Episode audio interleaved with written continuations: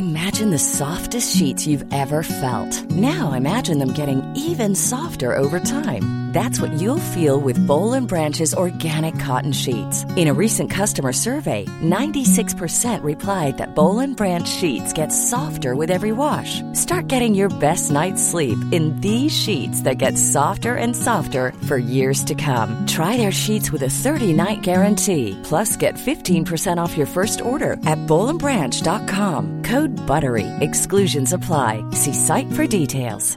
Even when we're on a budget, we still deserve nice things. Quince is a place to scoop up stunning high-end goods for 50 to 80% less than similar brands. They have buttery soft cashmere sweaters starting at $50, luxurious Italian leather bags, and so much more. Plus, Quince only works with factories that use safe, ethical, and responsible manufacturing. Get the high-end goods you'll love without the high price tag with Quince. Go to quince.com slash style for free shipping and 365-day returns. Spurs in full cry here.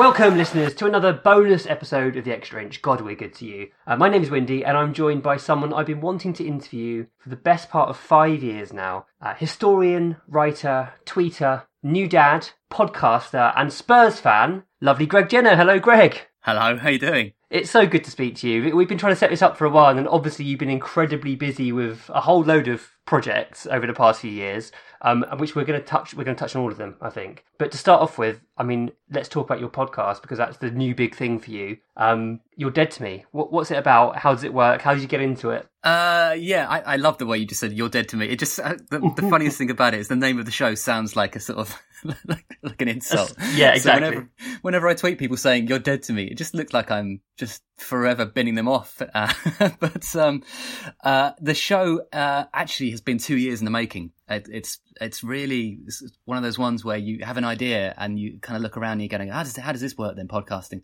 And um, it just took a long, long time to get off the ground, and we were going to do it independently, which obviously is how most podcasts are done. And then I was making a documentary for the BBC about history and comedy, which was a really fun documentary, a big three-hour thing, and I was interviewing Stephen Fry and people like that. And uh, I just mentioned it to my producer, and she said, "Oh, you know, I sit next to the head of podcasts at BBC Radio 4. That's mad. and it just was one of those sort of you know right place right time little a little moment in the year. Um but the um the idea they really liked it and they uh they let us do a couple of pilots. Those went really well. We tweaked the format and then we went off and made 15 of them. Um so it's been two years in production and finally it's come out this week. So it's been really exciting. And we went straight in at number three in the charts which is amazing. And we're getting fantastic feedback. So very nice, very, very relieved, to be honest. But um, yeah, really lovely. And so I've listened to the first one on Boudica, and I'm basically prime target audience because I, I dropped history at school as soon as I could. It just wasn't my thing. Oh, but as, as. I've got as I've got older, I've kind of started wishing that I hadn't, and this is great for me because it it gives me interesting historical stories told in a relatable way by people who are fun to listen to. And you've got some wonderful guests, and you even managed to get a Spurs reference into the first episode, which I very much enjoyed. Talking about the uh, the tribes, you had Spurs and Arsenal mentioned there, which was nice. Uh, did you did you did you decide on the guests yourself, or Yeah. were they were they sort of put forward by Beeb? No, it's, it's uh, all my choices really. I've got a fantastic team of um, three or four, or five of us who, who sort of work really closely together. But it's my show, which is amazing. Um, the thing that makes me a bit different to other historians is that I'm a, you know, if I'm in a room with historians, I'm I go full nerd and I become a very boring man. But I specialize in comedy. I've worked on horrible histories for eleven years. Uh, I love comedy. I write comedy. I watch comedy, you know, all the time.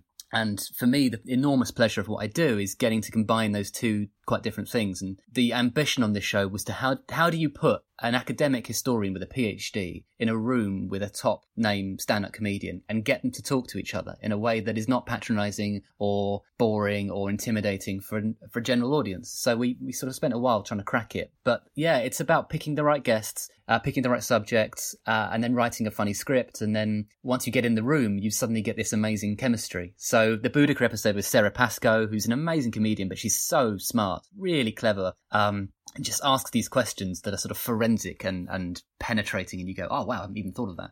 Um, and then a, a, very funny historian called Emma Southon, who's got a PhD in, in ancient history, but she's very funny herself. And that episode just kind of whizzed by. And then um, episode four is the history of football, which is, you know, I had to squeeze that in. Um, and that's with Professor Jean Williams, who's um, she's an expert on the history of football, but also on the history of the women's game. She's written the book on it. Um, and there we got in my mate Tom Parry, who I play football with, who's a comedian. He's in Pappy's, and he's the sort of loveliest, jolliest, most sort of classic Midlands Wolverhampton fan you can meet. He's he's he's a bundle of energy. He's the nicest guy, and he's just great radio. And the two of them together, bouncing off each other on the history of what football was like in the 1870s, uh, was really really funny. And again, there are some Spurs references in there. I squeezed in a Moussa Sissoko joke. Uh, oh, which, uh, fantastic! that is done. a dream, isn't it? Really. so there are five episodes out at the moment um, Boudicca, History of Football, um, The Spartans with Joel Dommett uh, and Professor uh, Michael Scott, um, Blackbeard the Pirate, which is a really funny one with Stu Goldsmith, who's a brilliant podcaster and comedian, um, and then uh, Harriet Tubman with Desiree Burch. And that episode's about the history of, of slavery and, and, you know, it's incredibly profound, difficult territory. And yet Desiree is such a funny, clever woman that it's, it's one of those ones where you just go, yeah, that's funny and sad at the same time. So uh, it's been hugely exciting to do it. Five episodes are out already, and I think there are 10 more um, stored up in the pipeline. So uh, hopefully they'll be coming out soon. And uh, you know, it's no surprise to me that this has been a big smash hit straight away because you've you've hit upon a real a real niche and you're doing it in such an enjoyable way. Um, do you think there could be a, a follow up series potentially to the fifteen? Love to do more. I mean, it, it's um, it's a lot of work, and um, I think obviously the, BBC are trying to do all sorts of exciting new things, and every now and then they they launch a thing and go, "Well, that's great, that's really good. We've done enough of that. We can go do something else. We can try something else." So we'd love to do more of them, um, but you know, fifteen is certainly enough. I can certainly put it on my CV and go, on, "Actually, I've done a really fun thing there that I've always wanted to do, and it's worked." So if they'll have more of them, I've got uh, ideas for another eighty-five episodes, but uh, but uh, fifteen is certainly a very decent start. Greg, from an outsider's point of view, it's, it seemed to me that you spent a lot of your career doing a lot of hard work behind the scenes, which allows others to shine. And over the past couple of years, you're becoming a famous author and now hosting a mainstream podcast yourself. Um, how comfortable are you with having the limelight and the hosting duties? uh, yes, I'm I'm the N'Golo Kanté of here of history shows. I I prefer to be the water carrier in the background. Um, do you? You prefer that? Do you? Well, I think it's complicated. It's I'm 37 now. I've just turned 37, and that's like properly old. And um, and when I started out, I was a 20 something kid who people would look at me and be like, you can't be a historian. You're in your 20s. And it just wouldn't read for them. They didn't understand that you can, you can be young and study old things. Um, so it's taken me quite a long time, I think, just to be taken seriously. And also the fact is that I work in comedy, so people don't take you seriously if you, you work with jokes because they're like, "Well, you're you're being silly," and it's like, "No, no, I'm I take history really seriously. I just use jokes as a technique to to share why the past should be interesting." Um, I yeah, I have to say, you know, in my twenties, I hated being in the limelight, and I was a very, very shy person. And it's taken a while to get a hang of it. And and public speaking and being on the telly and whatever is is really scary when you do it for the first time. You know, first time I was on TV was a history quiz show about the Tudors that went on BBC Two on Christmas Eve. Wow! And my whole family came over, and I sat in the corner and was physically sick from nerves and so sick that I couldn't eat my Christmas dinner the next day. Oh, bless your heart. I spent two days just, just heaving and just like white as a sheet from the anxiety of watching myself on telly and going, oh my God, you look like an absolute Burke. Why have you said that? What are you doing with your hands? Why are you standing so weird? Like just, it's horrible. It's so horrible. Um, and every time afterwards is, is you know similar. I'm, I'm, getting slightly better at it, but uh, I think I much much prefer radio and podcasts than being on telly. I don't mind the sound of my own voice too much, and I don't mind hearing myself back. It's seeing myself back that really freaks me out. Um, so it's lovely writing books. It's it's the most wonderful thing. I've written my second book. I'm just finishing it right now, and it'll be out in March. Um, and my first book, you know, did really well, which was really lovely. So I'm very, very privileged in having this wonderful job where I get to work with incredibly funny, clever, talented people, um, loads of comedy writers and actors and performers and other historians. You know, it's it's really exciting to be a collaborative person because I'm I'm all about sort of team, you know, being part of a team. I really love being part of a wider thing. So being the face of a thing is actually a bit scary. I'm mm. not entirely mm. comfortable with it. But again, I've got a really great team behind me who are doing quite a lot of the work and actually are, you know, really advising me on, on making sure I'm not making any rookie errors. So um it's um it's been lovely. It's been a learning curve and I think that now I'm approaching my 40s, I'm starting to kind of go, all oh, okay, this is how it works then. But uh, but yeah, slow burn. I, I so much of what you've just said resonates with me, and it's I think it's having the maturity to be comfortable in your own skin, and you know it's such a cliche to say that, but it's so true that you, as you get to know yourself as you get older, you become more comfortable in, in trying different things for the first time. Um, I mean, it's, it's like I'm, I'm, saying this from a much, you know, it's on a much smaller scale with me, but I would never have thought I'd be hosting a podcast um, 10 years ago. I was like you, pretty shy. Yeah. Uh, wouldn't have put myself forward to do it. Uh, and it's amazing when you challenge yourself, you, you can, you can do things and anything's achievable. And equally, you know, you say it, it took, you felt like it took a while for you to be taken seriously. I had exactly the same experience. So I, I became a manager at work when I was um, 30, but I had such a baby face. I looked like I was about 22. Mm. And I was managing people who were a lot older than me and didn't, therefore, I felt didn't take me seriously. And I was going into these quite kind of high profile meetings, and people would look at me as like I was, you know, an intern, not not right. the, the, person yeah. who's representing this particular department. And it's it's tough. That that is that is quite tough to take. But you kind of you just learn to think it doesn't matter. I'm I'm doing I'm doing what I want to do, and that's the most important thing. As long as you do yourself proud, then it, you know, what, yeah. what other people think doesn't really shouldn't really concern you. No, but it's it's it is hard. Uh, if you also just with Twitter, like you know, I I'm obsessed with Twitter. I love it. It's my favorite mm. thing, but it's obviously a terrifying place to be if you've said something slightly controversial or slightly so stupid, true, so true, or you just you go on the TV and open your mouth and say anything at all. You just get hundreds of tweets, and most of them are nice because people are generally quite nice if they follow you. But you're always going to get someone going, "Oh my god, you're the worst person ever. Why don't you kill yourself?" And you're like, "Oh, wow." Yeah. All I said was like, you know, Henry VIII was quite a bad king. Um, so it's it's a little bit of a weird experience, but it's a lot tougher if you're a woman and if you're a person of color or if sure. you're a Muslim or you know, I'm a white middle class guy. I I get off scot free on a lot of that stuff. Um, but I have a slight sensitivity to people talking about my body image because I had really bad body image issues in my twenties, which I don't really talk about very often. But I was I was really depressed in my twenties and uh, had a very serious uh, near suicidal episode in my twenties. I was wow. twenty nine, uh, which I don't talk about very much, but I'm sort of starting to open up a bit a bit more now because I'm thirty seven and it's it's further away now. Yeah. Um. So I hated how I looked and just the idea of seeing people seeing me and being able to see what they're saying about me still throws me through a bit of a loop, to be honest. Yeah, so, Twitter, uh, Twitter can be the absolute worst place for stuff like that. It, it, can be so good and so rewarding in so many ways, and it's you know connects people, and particularly, I mean, your timeline is just you, you, it's just joyful because you're having you, what's lovely about what you do on Twitter is you'll put a question out there to your historian community, and they you know you all seem to follow one another and, and get on really yeah. well and you'll put a question out there and you'll get loads of replies with really accurate answers within seconds. And that seems like such a great use of Twitter.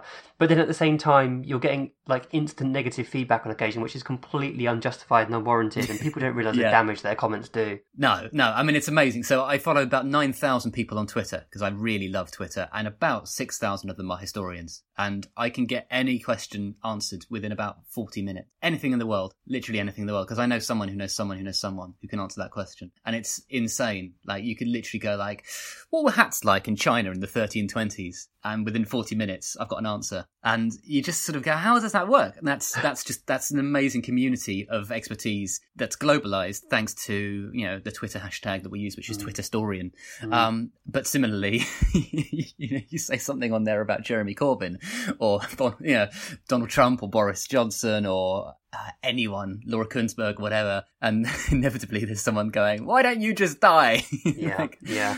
Well, I'd rather stay alive. I've got a baby to look after. I suppose we better talk about Spurs, Greg, before yeah, yeah, our, our, regular listeners um, get get angry with us. I mean, I, I, have got so much more I want to talk to you about about your career afterwards, so we, we will definitely come back to that. Um, but tell us why Spurs and a bit about the impact they've had on your life. I, it's a weird one for me because um, so I'm 37, so I was born in 82. So as you can probably gather, the kind of the, the moment that Spurs got sort of quite interesting, important in my life was sort of 91, where, you know, we were a proper football side with some actual success. And the reason for that, I think, is that I just, I remember seeing them on TV and just loving the name. And that's such a stupid, meaningless reason to pick a team. And ironically, of course, Spurs are the only football team, I think, in the world named after a medieval knight. Oh, um, that is perfect. I'd never thought of that. It's perfect for you. Yeah, we are named after Harry Hotspur, who is in Shakespeare and who was one of the most important chivalric figures of the 13th, mm, 14th century. Uh, you know, Earl of Northumberland, or maybe Duke of Northumberland, perhaps. Um, Harry Hotspur. And uh, so as a kid, I just thought the name was amazing. I just loved the Hotspur bit. It sounded, it's so cool. And um, and coincidentally, at the same time, uh, three of my sort of closest friends also kind of were becoming Spurs fans. Uh, one of them uh, was uh, family Spurs fans. You know, family were fans, and so they they taken together. But I think collectively, I think as friendship groups do, sometimes you you sort of coalesce around something, and you go, okay, we're all are we all Spurs fans? Okay, we're all Spurs fans, and that just was quite a nice thing that uh, none of us really uh, ever had a conversation about it. We just started talking about Spurs. But I distinctly remember just falling in love with the name and thinking, you know, that's a name that really has some oomph to it. Um, you know, it's not a United or a Rovers, it's Hotspur. I mean, that's that's pretty badass. So um, that was a sort of funny thing because my dad typically actually was a Chelsea fan, but he just sort of lost the love of the game. Really, he uh, never got to go. He worked in crazy, crazy hard um, to to look after us. You know, amazing man, my dad, and um, so he'd never really go to the Chelsea, and he'd never really have time to watch them, particularly. And Match of the Day was on late, and so he didn't particularly care about Chelsea. And so my brother and I just sort of got into Spurs ourselves, and now my dad's a Spurs fan, which is lovely. So we we take him to you know we took him to Wembley a few times to the Champions League, and now he's the one going right. Let's go see a game. So um, weirdly, I suppose it was slightly self-generated. Um, and then through my teens, you know, just loved Spurs, even though we were mediocre. As I mean, not even mediocre. We were just crap. Yeah. Um, but still, still had the shirts. Uh, I remember having a really lovely purple uh, away shirt with Ruel Fox on the back. I was, I really liked Ruel Fox. I really liked Ruel Fox as well. He was he kind of summed up my own game in that uh, I was a, I, I'm I'm 37 now, so I'm not quite as quick, but I was very quick. Uh, a sort of pacey right winger with no final ball. oh, we've had plenty of those, haven't we? yeah, exactly that. So I was sort of I was a cross between Darren Anderton and Ruel Fox because I had really bad knees and um, and couldn't do sport after between the age of 18 and 31. I couldn't do any sport at all because my knees. So sort of sick note Anderton and, and Ruel Fox. So, um, but then when we signed Ginola, and obviously I'm half French, um, that for me was like the glory days. Like we had a flair player, we had a Frenchman, we had a guy with long hair. It was amazing. Um, so you know, I, I, those those are the sort of things I look back on fondly. But we were absolute dog shit as a team, and you know, it was hard to care. Um, but yeah, growing up, I was sort of, you know, long suffering Spurs fan. We didn't go very often because we just couldn't really afford it. And, and my dad would always be working Saturdays. So, um, I just would watch Teletext and Final Score and, you know, and read, um, Match magazine and Shoot magazine and whatever, buy the shirts and run about in the local park with a football at my, uh, at my feet and, you know, fail to put in a cross at the end of it. oh, wonderful. Wonderful. Some, some good memories there. Um, and, and in terms of, you mentioned that, you know, how bad we were. I, I, I always felt that growing up supporting a team that was bad sort of shaped me as a person a little mm. bit. Did you feel like that, had, that Spurs had an impact on your personality? Oh my god, so much, so much. I mean, it, I um,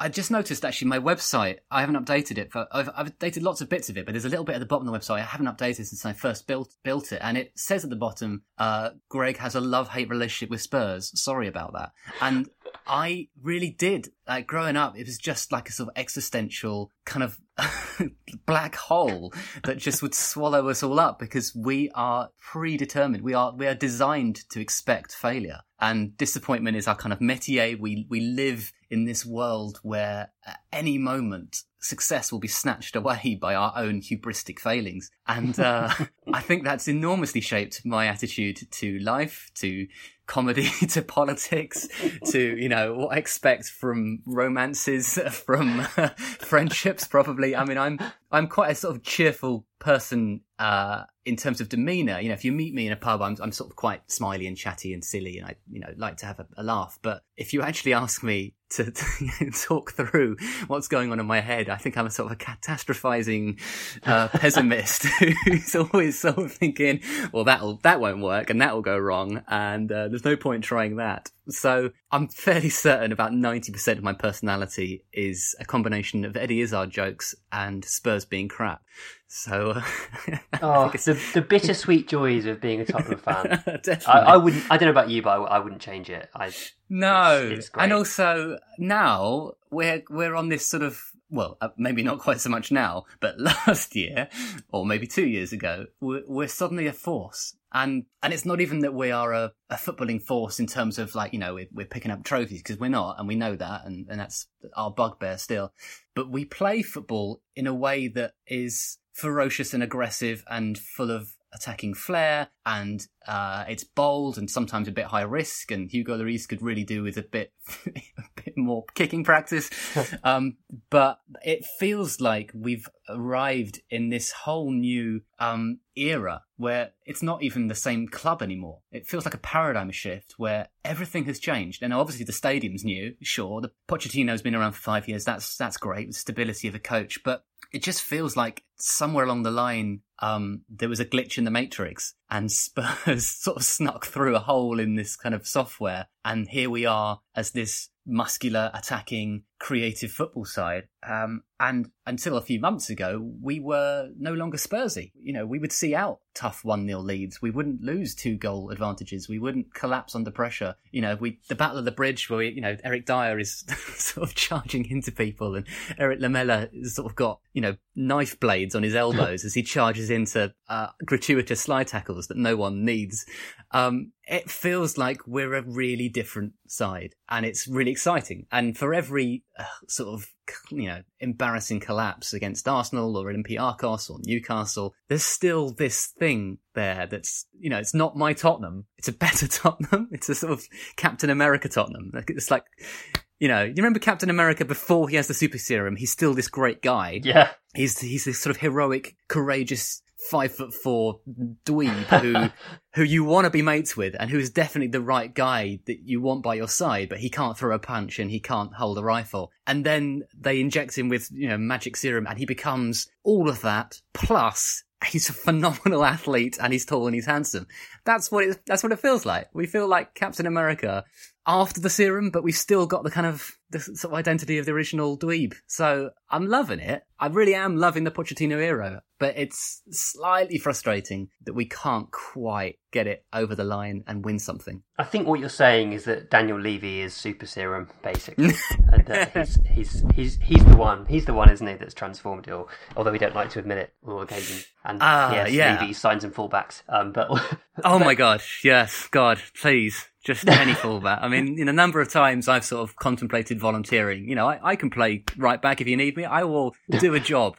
Um, I, I, mean, I'd probably rather have you at right back than, than Davinson Sanchez uh, at right back. Oh, that was extraordinary. I mean, I was listening to your um, extra inch um, chat just straight after the Olympiacos game, and what you were saying about his lack of kind of movement or like his his stiffness is really interesting. So, um, I used to be quite good at sprinting. Um, not not great, not not properly good good, but like I enjoyed it. And I had bad knees, so I was never very good. But I I liked it, and I like the science of sprinting. I'm really interested in it.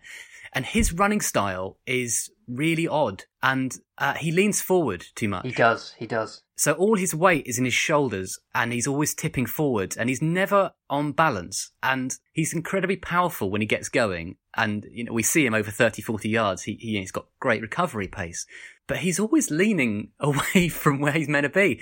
And it's like, it feels like that's something you should have learned at the age of nine.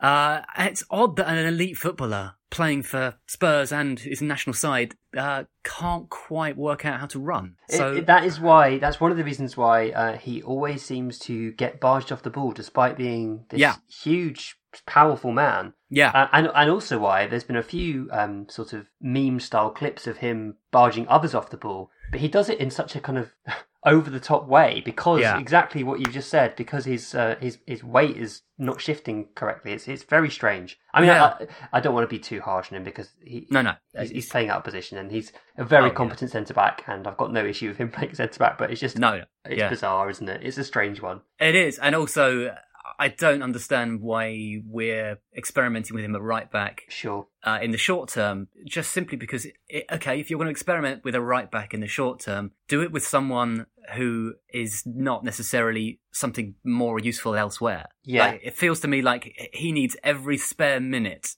to get as good as possible as a centre back because he's he's the next centre back. He's our legacy centre back. He's going to be taken over from Toby and Jan. Uh, I don't want him down the right side of the pitch, stumbling around and flailing with throw-ins. I want him, you know, absolutely practicing at centre back. If you're going to have to give it to someone else, I'd rather give it to Sissoko or, Hmm. or just, or even just take someone out the under 23s and just, Mm. you know, give them 45 minutes. Because to be honest, a, a mediocre right back is going to do a better job than a centre back who can't even work out which way he's meant to be facing. So uh, yeah, it it feels like a weird one, but It, you it, know. it is very strange. I can't get my head around it myself.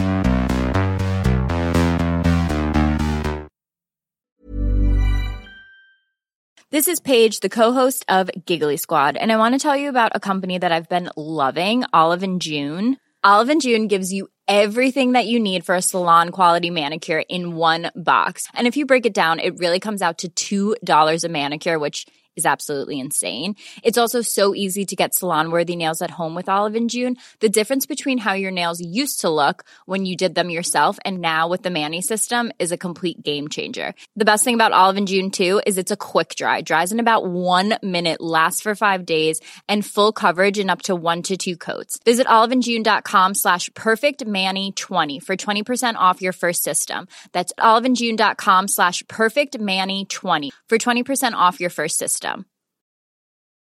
Hey, it's Ryan Reynolds, and I'm here with Keith, co star of my upcoming film, If, only in theaters, May 17th. Do you want to tell people the big news? All right, I'll do. Sign up now and you'll get unlimited for $15 a month in six months of Paramount Plus Essential Plan on us. Mintmobile.com slash switch. Upfront payment of $45 equivalent to $15 per month. Unlimited over 40 gigabytes per month. Face lower speeds. Videos at 480p. Active Mint customers by 531.24 get six months of Paramount Plus Essential Plan. Auto renews after six months. Offer ends May 31st, 2024. Separate Paramount Plus registration required. Terms and conditions apply if rated PG.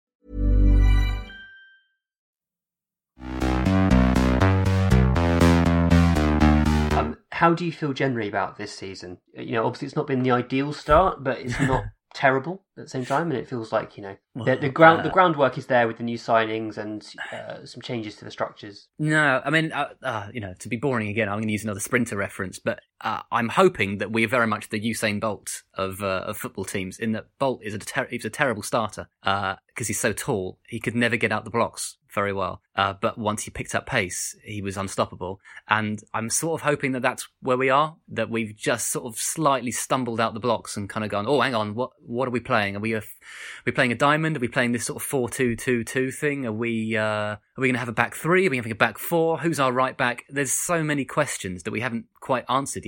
And obviously, we've signed uh, three new players, all of whom should be first team footballers, but immediately two of them are crocked.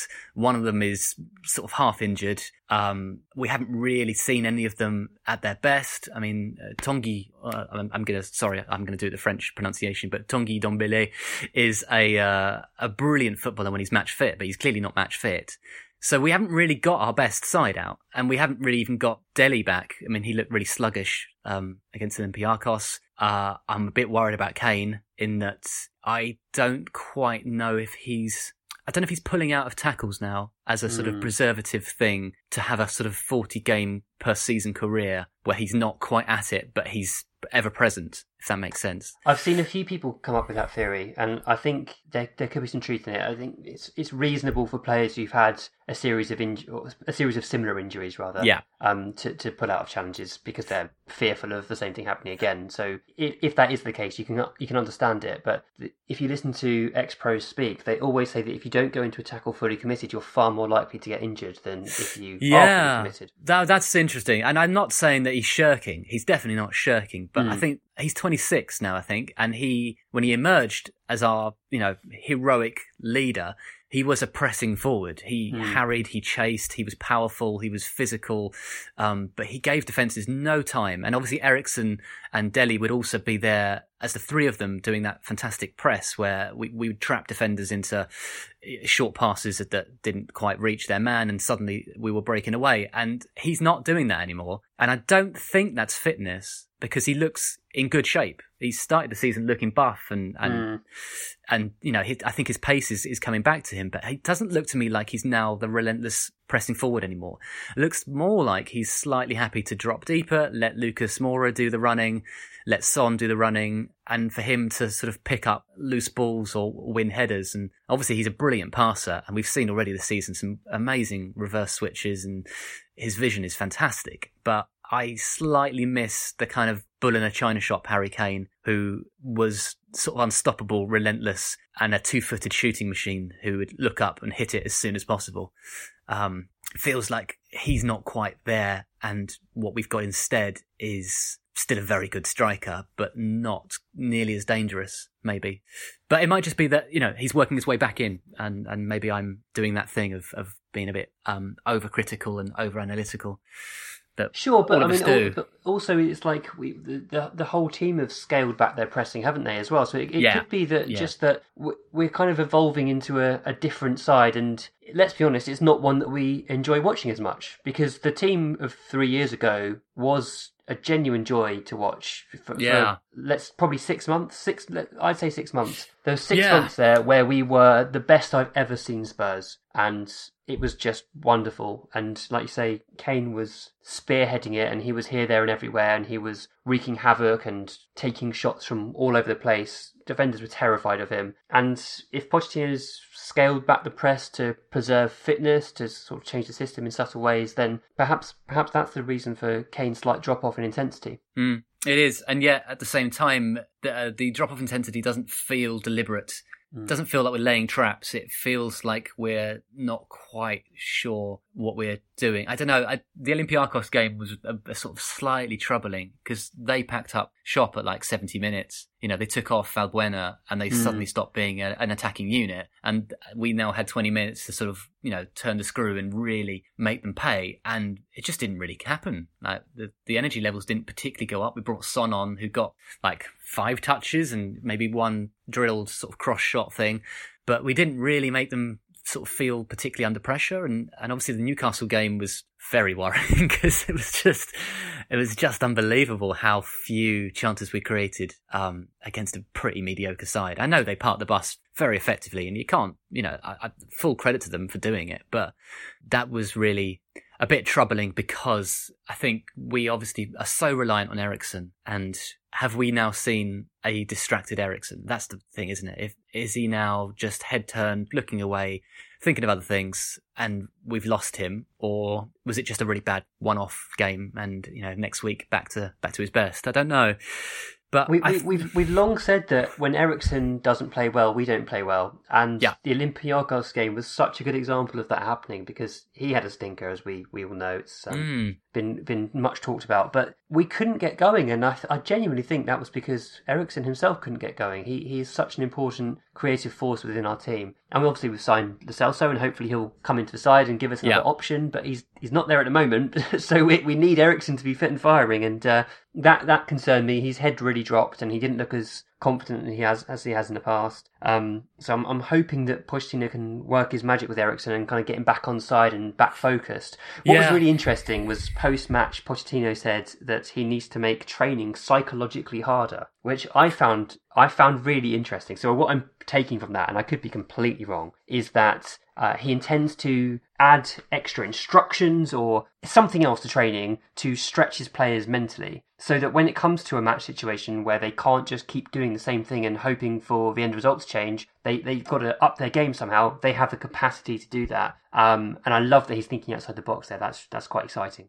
Yeah, and and obviously, I think part of the enormous excitement with Pochettino is you get this sense that there's a guy there who's always slightly at war with his players, but from a sort of loving place.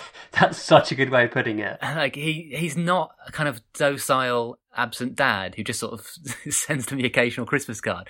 He's he's always slightly in their face, slightly, you know, praising them, but at the same time saying, "Well, you know, you can do better than this, and we we I demand better. I demand a, a higher level." And I I wonder if he's trying to recalibrate the kind of team spirit to be more a bit more of a sort of warrior spirit again and get back to just I don't know if he's going to in- increase the sort of tactical complexity or if he's going to reduce it down actually to just much more aggression, more more bravery, more you know vertical passes and trying things. And because I think we're slightly stuck between two different systems at the moment. Mm. Um, the Palace game was obviously you know first half an hour was amazing Mm, just And- blew them away. annihilated them. And also, I mean, Palace are a poor side, and uh, was it Sakho at the back was like Horrendous. It's like he'd never seen a football before. It was Mm. amazing, but um, we were really good. And also, that was a fascinatingly exciting system for me because I looked at that four-two-two-two and immediately thought, "Oh, hello, that's that's the magic square, isn't it? That's France uh, in the eighties, um, which is you know that classic um, Platini, Tigana, Mm. Giresse, that amazing team of footballers who played through the middle and didn't really bother with width at all. And you know they had fullbacks rather than wingbacks back then, and they were a devastating football team who just passed their way around teams by being vertical and sharp and quick and getting the head up and immediately pay, playing that pass like Harry Winks was doing and, and even Sissoko was doing. And we were just bypassing their midfield with really lovely zipping passes straight into feet. Lamela was turning beautifully. Eriksen's head was up. It was very exciting. I was like, oh, great, this is the new Spurs. Uh, and then Olympiacos, and you go, oh, no, no. So I, I can't quite get a handle on it. It feels like we've tried two or three different things already this season, and we don't quite know who our starters are. And we're not quite sure what the what the ethos is and the philosophy is. But I'm not worried. I feel like this is the this will be another good season. Certainly, I'm expecting to go pretty far in the Champions League. It'd be lovely to win something for goodness sake, but I'm expecting to finish top four again and you know get another run out. But I do wonder if we haven't solved all the problems that need solving in good time. And now we're going to lose Eriksen in January for sort of an arbitrary 40 million quid or something. And then, uh, what do you do about creativity if Lo Celso is, if he's the new Lamela, you know, if he's the new, you know, great hope who actually is constantly injured, then we're in massive trouble. Um, so I'm, yeah, I'm not worried and I'm also not bullish. I'm intrigued. And I think that that comes from you know growing up in the eighties and early nineties when Yeah. we were rubbish. You just you're still just happy to have a good Tottenham team, and I'm very much in the same in the same place as you on, on that. Um, Greg, I'm I'm so conscious of your time, but so I I really want to talk a little bit more about your career, if that's okay, before Yeah, yeah. I, before I let you go. Um, because I think we'll have people listening who who you know pe- perhaps have aspiration to do similar things to what you've done, or don't don't quite know what they're doing with their career. But it, it, could you tell us a bit about how you've ended up doing what you do? So you've you've mentioned that you've got a PhD already. Um, No, I don't have a PhD. I, I was going to do a PhD and couldn't afford one. So that's Sorry, um, right, okay. right. Yeah, no. So, um, yeah. So, uh, I'm a historian. I um, I have a slightly strange job. My job title is public historian, which is not something that many of us know much about. But my my role essentially is trying to make history accessible and interesting to the general public, and I do that largely through comedy. And if not comedy, then stuff like film and telly. Um, because uh, pop culture essentially is, is where I tend to work. Yeah. By so I advise on uh, horrible histories and write on it as well. And I'm one of the sort of occasional joke writers. I've written a few songs, but mostly I'm the I'm the chief historian, and I've done that for 11 years. That's a kids show for you know seven to 11 year olds, whatever. But it's very funny, and obviously it had a really lovely few years where it was also a kind of cult show that adults watch too. And we still make that show, and it's still a great fun to do. But when you make a thing for 11 years, obviously people move on and do other things Yeah. with their life. So um, the amazing thing now is I teach a little bit at a couple of universities, and I now teach history undergraduates who grew up on that show when they were eight years old, and they're now 19. And I feel very old, but it's amazing to see that. um, but in terms of what I do, I guess my main thing is that I am interested in how do you make the enormous complexity of the past relevant and interesting to people who live now. And so much of the time when we do history at school, it's sort of a bit boring and a bit dry and difficult, and you're not really switched on and you don't really care. But also, you might not be at the right age for it because when you're 15, I mean, who gives a crap about the Weimar Republic? Um, you know, what relevance does it have if you, you know if you're 15 years old and you're thinking about wanting to go out and hang out with people you fancy, or go and smoke behind the bins, or you're, you're trying to get hold of your first can of cider, or you're tr- you're just trying to get through your teens. Um, Or how you're, trying you- to, or you're trying to be Ruel Fox in the playground. Sure. I mean, if you're trying to be a pacey right winger with no final ball, uh, and your teacher's going to go, come on, we need to talk about Germany in the 1920s, it, you sort of go, oh, do we really? I mean, um, and obviously I was into history. I've always been into history, but I wasn't like mad passionate about it in my teens. Uh, That came later. And I think a lot of maturity comes in, in older age. And I think people in their late 30s and 40s, when they start to have families, start to look around at the world that they live in and look at their, the kids you know the life their kids are growing up in to, to have and they kind of go well where's this come from then? And maybe their own parents are getting old you know you start to lose grandparents and great grandparents and family members and you start to think well i'd like to know more about where where we come from. And that's when people tend to switch on with history. So a lot of my career is basically trying to preempt that you know mid 40s sudden awareness by getting kids to start much younger with it. And then i'm trying to also catch people in their 30s 40s 50s 20s 70s whatever who didn't love it at school and now are trying to come back around to enjoying history. But a huge amount of what i do is is using twitter social media pop culture um, which is a pretty unconventional way of being a historian. That's not what most people think of. They think of, you know, people in tweed jackets uh, in universities. So my recommendations, you know, if people are interested in that kind of thing, is, you know, obviously study, work hard. I read 250 books a year. Um, Wow. I uh, I am constantly trying to learn new things every single day. I always ask everyone I meet to tell me something I don't know. Um, it's a really, for me, it's a relentless knowledge acquisition and knowledge transferal process where if I learn a thing, I'll try and tell 10 people that thing. And I'm sort of geared towards constantly trying to sort of turn, I'm sort of the Harry Winks of history, basically. I'm all about the kind of turnover, really. Get the ball, pass the ball. Um, I'm always just trying to get people interested and excited in, in learning new things. So I, if people are interested in that kind of thing, and probably not many people are, but if they are, you know, there's amazing ways you can do that kind of stuff. And there's amazing resources out there, uh, that are affordable and cheap or even free sometimes. There's some great stuff on YouTube. There's some amazing, um, history magazines that are affordable. There's loads of brilliant podcasts, such as my own, You're Dead to Me on BBC Sounds. um, but there's also just like, you know, radio shows, um, BBC's In Our Time. You can listen to their entire archive for free. There's loads of ways to better yourself and to uh, develop your knowledge of the world. It doesn't have to be history, you know, science, chemistry, knowledge, politics, um, physics, whatever. There's, we live in this amazing golden age. Even just Wikipedia is a marvel of human ingenuity. It's a phenomenal thing. It's the sum totality of human knowledge for free on the internet that you can just go, right, Wikipedia that. And I think that's a wonderful thing. So we live in this, we live simultaneously in this sort of hellish political quagmire of Trump and, and Brexit, which is just the worst. But we also live in a, in a world of limitless knowledge that is there at the touch of a button. So, um, I'm all about trying to share it and make it more accessible and get people inspired and, and excited. So that's, that's my thing. You, you kind of you're making it sound beautiful, but you're also making it sound easy. You're obviously incredibly good at what you do, and not everyone will have the capacity to be able to do what you do.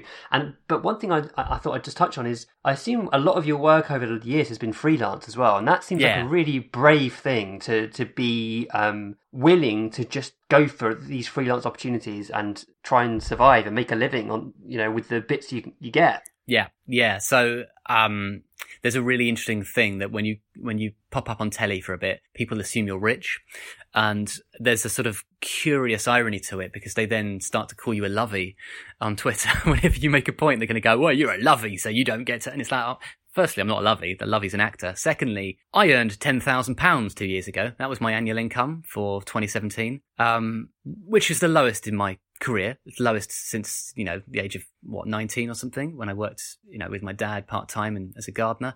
Um, I've had better years than that, certainly. This year is actually doing all right. But two years ago, I was literally earning less than minimum wage, working my ass off, working six days a week, seven days a week sometimes, writing a book.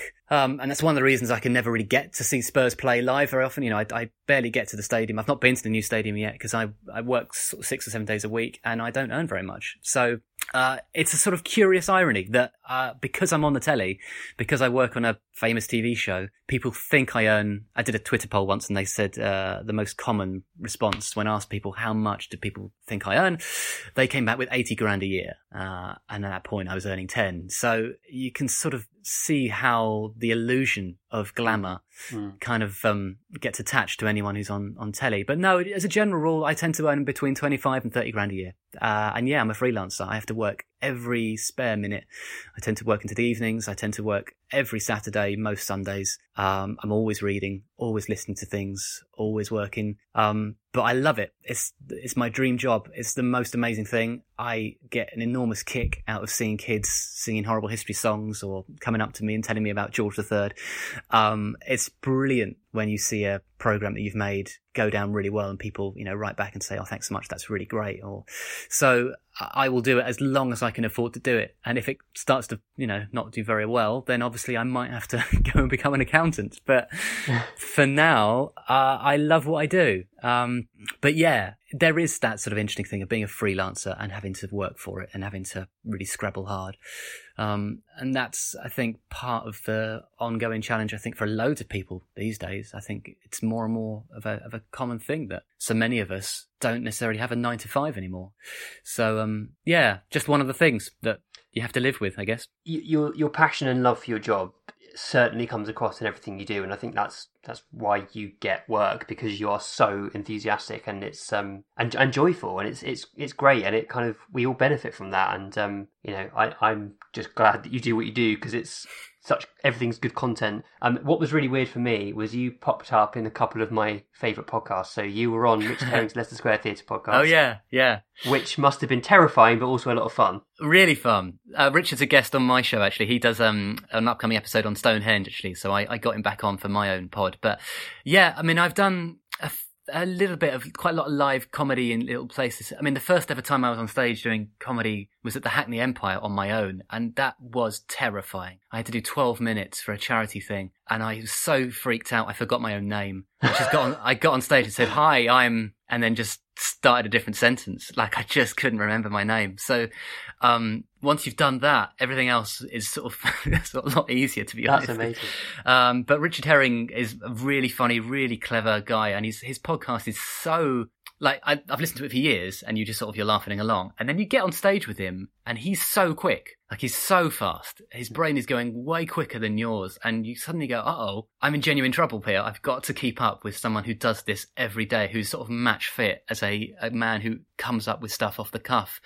Um, so it was really fun to do, but um, well, it was really lovely because um, he he does podcasts with people who aren't stand-ups quite frequently, and he Yeah. changes. He you can tell his tone changes because he was so interested in what you had to say. He was so fascinated by every word coming out of your mouth, and he showed you so much kind of respect, and he didn't give you the kind of the, the, the silly stuff that he'd necessarily give to other no, stand-ups. And he didn't ask me if I'd suck my own penis. So. He didn't. He didn't.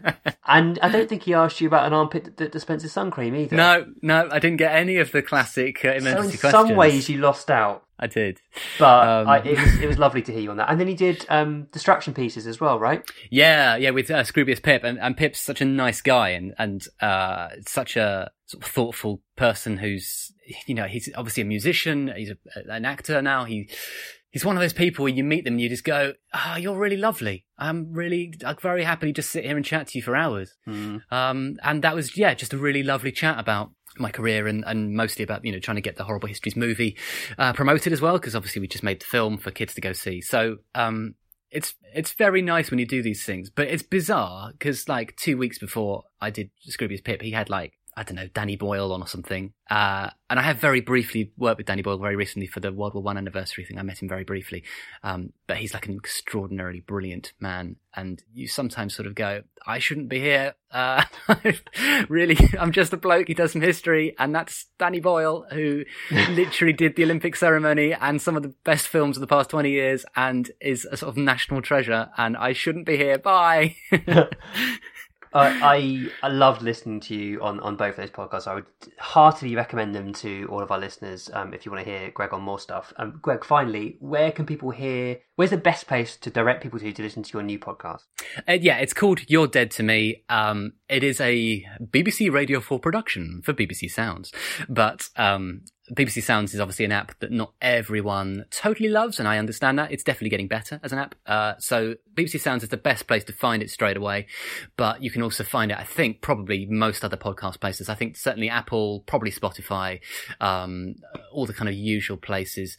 Um, and there's five episodes out right now, and I think there's probably another five dropping quite soon, and then there'll be another five turning up at some point. So 15 to enjoy. Uh, they're 45 minutes long, perfect for a commute or you know a, sort of uh, a bath if you want. Some people listen in the bath. It's very luxurious, but uh, um, that's certainly the, the, best place to uh, to watch it. And then if you've if you've got kids, Horrible Histories is on iPlayer all the time. We've made eight series of it, um, and the movie is coming out on DVD at the end of November, ready for Christmas. So you know do those things. And then if you like books, I mean, I've written a book uh, four years ago, and my next one's out in March. So you know, there's plenty for everyone. Basically, lots of stuff, lots of stuff. But uh, basically, yeah, listen to the podcast, and if you like it, you know, by all means, give me a shout on Twitter and say hi because it's always lovely to, lovely to hear from people. But um, I'd love to do more of them. Uh, but you know, there's always other things to, to try, and I've got lots of other exciting irons in fires at the moment. So uh, yeah, on to the next thing.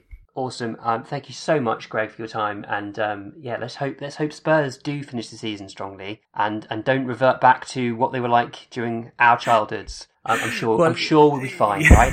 they, they can't be that bad, surely. can't be that bad. That is the place to end it. Greg Diller, thank you so much. Cheers. You've been listening to the Extra Inch. Thanks to Nathan A. Clark for production. Thanks to Barney for being Italian.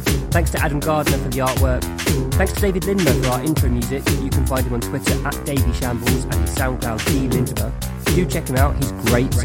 Follow us on Twitter and Facebook at The Extra Inch. Email us via podcast at theextrainch.co.uk and subscribe via your usual podcast platforms. And if you do enjoy the podcast, consider leaving us a rating and review, that would really help.